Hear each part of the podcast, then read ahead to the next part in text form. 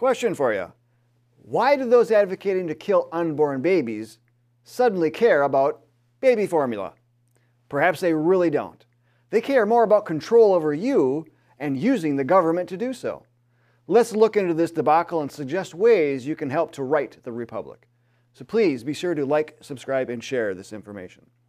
Last week, the New American reported online the national shortage of baby formula was directly caused by the federal government. And as is typically the case, the solution when the government causes a problem is, well, more government. A baby formula manufacturing plant was closed by the federal government in Sturgis, Michigan, after four infants who consumed products made there got sick and two died of a bacterial infection. The manufacturer, Abbott Nutrition, disputes the charge that it was their baby formula that caused the bacterial infection, arguing there is no conclusive evidence that their product was to blame. Now, the Business Insider went a step further and reported Abbott also said that a Centers for Disease Control and Prevention investigation found no conclusive evidence to link its formulas and infant illnesses. The shortage of formula is an unwanted stress that has no place being in 21st century America, especially if the markets were driven without government interference. Clearly, something is terribly wrong. As the New American pointed out, that problem is government. Despite the CDC's investigation conclusions, the Food and Drug Administration shut down the plant, interrupting the supply of baby formula. Last week, a congressional subcommittee held a hearing and directed their ire at the FDA as well as capitalism. CNBC reported that Representative Rosa DeLauro, a Democrat from Connecticut, said during the hearing the shortage was caused in large part by the lack of action by the FDA and by corporate greed and consolidation. Notice the pivot to corporate greed. This term is a dog whistle usually meant to invoke additional government to rein in the so called excesses of capitalism. By the way, she has a lifetime score of 19% on the Freedom Index, which means she votes with the Constitution a mere 19% of the time. In her opening statement, just dripping with hypocrisy, Representative DeLauro said, We need to get to the bottom of FDA slow response, which contributed to product staying on the shelf and in the homes of families the country over, potentially putting babies at risk and forcing parents to play a game of Russian roulette that they did not know they would be playing. Yet, where is her compassion for the lives of those same children just months before they were born?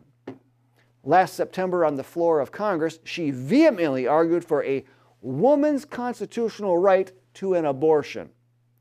She has no compassion, and neither do those supporting the killing of the unborn, while at the same time suggesting that corporate greed is the cause for families playing Russian roulette with babies. The background of the FDA is rather interesting and holds a similar stance on the issue of corporate greed. According to its website, its origins as a federal consumer protection agency began with the passage of the 1906 Pure Food and Drugs Act. This law was a culmination of about 100 bills over a quarter century that aimed to rein in long-standing serious abuses in the consumer product marketplace.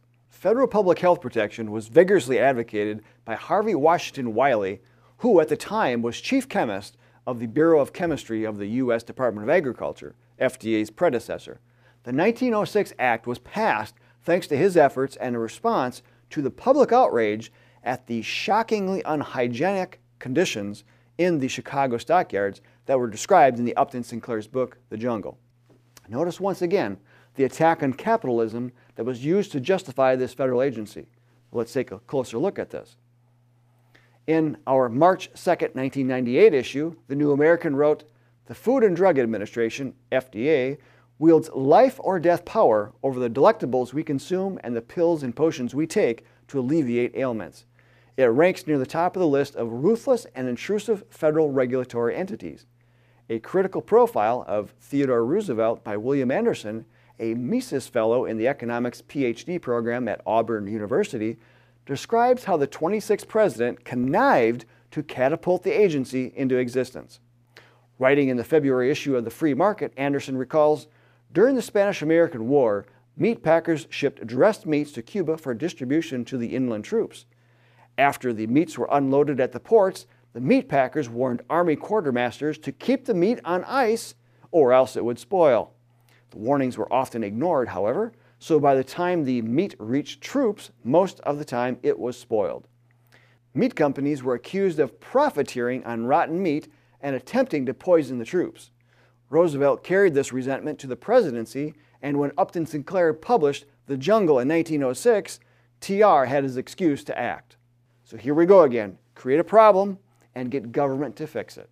However, did Upton Sinclair expose or invent the problem?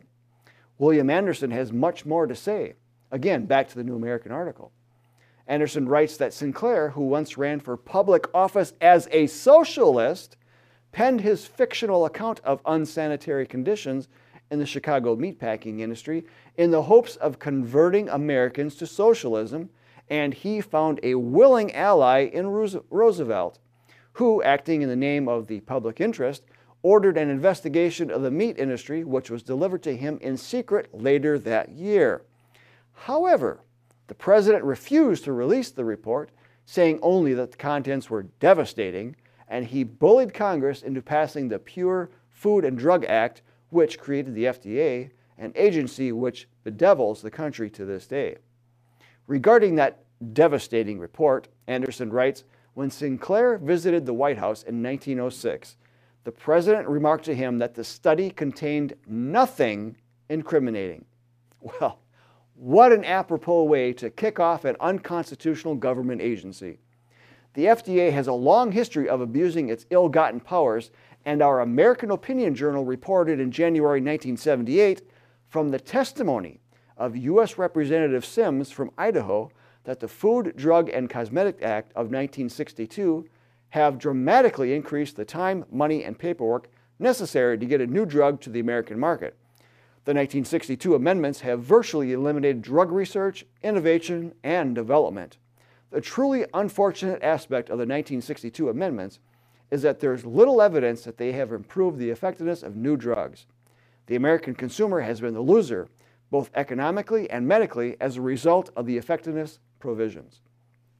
In December 1976, the American Opinion Journal issued a mighty screed against the FDA, tapping into the frustration of the American people as well as those in the medical community.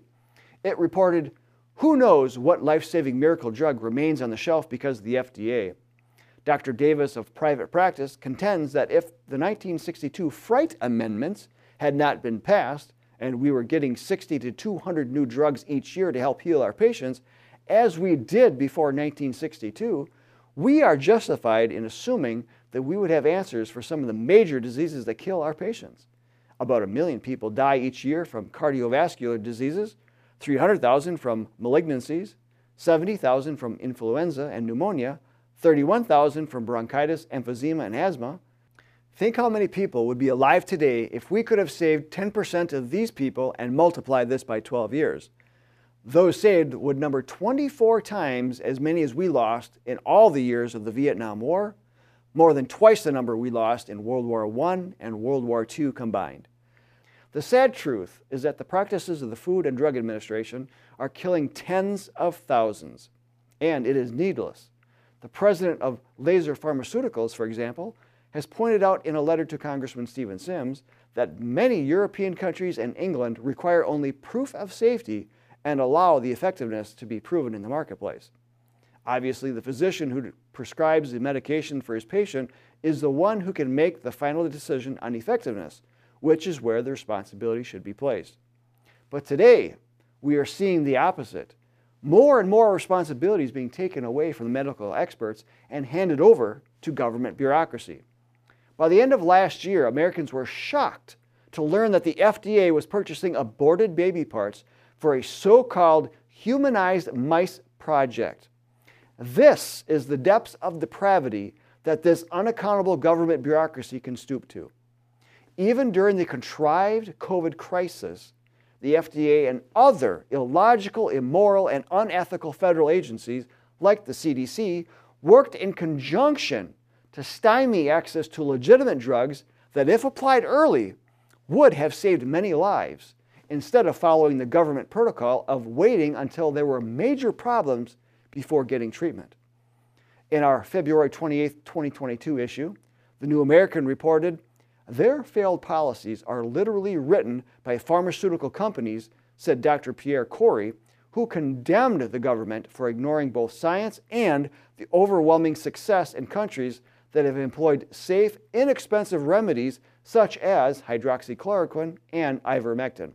They are putting profits ahead of patients, Kory reproached. Meanwhile, big pharma serving bureaucrats push experimental vaccines on a compliant public while concealing skyrocketing adverse reactions. We have 21,000 cases of myocarditis and climbing in the United States, warned Dr. Peter McCullough. We are seeing unprecedented numbers of young athletes dying. He stated, under no circumstances should a young person ever receive one of these vaccines. Given this, should we really trust the FDA? And believe it or not, it was the National Public Radio, NPR, that gave an interesting look into how the federal government has greatly helped to contribute to the formula shortage. It reported the federal government not only regulates formula makers, it's also their biggest customer. About half of all formula sold in the U.S. is paid for by the Department of Agriculture through its Special Supplemental Nutrition Program for Women, Infants, and Children, WIC. Each state signs an exclusive contract with one of the formula manufacturers to supply subsidized product for low income families. The government gets a big price break. In exchange, the formula maker gets a large captive market. It continued because the WIC program is such a large purchaser, it buys about half the formula on the market. Once a company has an exclusive deal to service a state, competitors don't have a financial incentive to compete in that state, Claire Kelloway of the Open Markets Institute says. Abbott, the company behind the shuttered Michigan plant, has the WIC monopoly in about two thirds of all states. The administration has asked states to relax those rules temporarily so WIC recipients can use their benefits to buy any brand of formula. Plus, as the New American pointed out in its online article, the Biden administration has exacerbated the problem by diverting scarce supplies of baby formula to the southern border to take care of the flood of illegal immigrants attempting to enter the country. Another problem caused directly by the government, specifically policies of Biden that almost invite more immigrants into the country. The FDA has demonstrated to be just another example that too much government is an impediment to freedom and American industry. Outside of its limitations, it is not a necessary evil, no matter what kind of crisis it contrives to get us to think and act otherwise. The sad thing about this is that the FDA and many, many more of these federal agencies are unconstitutional and should never have been created. Article 1, Section A of the Constitution is the list of powers delegated to the Congress. Nowhere in it is authorization for the type of governmental control that we see today. Go ahead and point to the so called Commerce Clause. But if that is used as a reason to implement such draconian governmental controls, just know that this practice flies in the face of the concept of limited government as set up by the Founding Fathers. And watch what government will do if and when monkeypox becomes the next pandemic excuse. Already, we're seeing that a tabletop exercise was conducted at a globalist security conference in March of 2021 that recommended national governments adopt a no regrets approach involving the whole of government to engage early according to the report that it published last fall. Based on the unconstitutional reactions of our local, state, and federal governments due to COVID, this no regrets approach should cause concern for all freedom loving Americans. Many Americans would love to invoke their right to be left alone. Unfortunately, when we are missing from the battlefield to protect freedom, our enemy fills that vacuum. To take back our rights, liberties, and freedom, we should heed the advice of Thomas Jefferson, who said, I know no safe depository of the ultimate powers of the society but the people themselves. And if we think them not enlightened enough to exercise their control with a wholesome discretion, The remedy is to inform their discretion by education. This is the true corrective of abuses of constitutional power. The John Birch Society has followed this advice since 1958, organizing the local grassroots into an educational army that distributes material to help raise awareness of the root cause and the applicable solutions that will right this republic once again. Over the years, we have been very successful in creating educated electorates and protecting American independence and the Constitution. American freedom is under the greatest attack of our lives. If you think COVID was bad, then perhaps you've not seen anything yet. It's time to join the John Birch Society in doing something constructive for freedom for today and tomorrow. Don't delay. Visit jbs.org to get started or click on the link in the description. And please be sure to like, subscribe, and share this information. I'm Bill Hahn for the John Birch Society. Until next time, stay informed, stay active, and get organized, Patriots.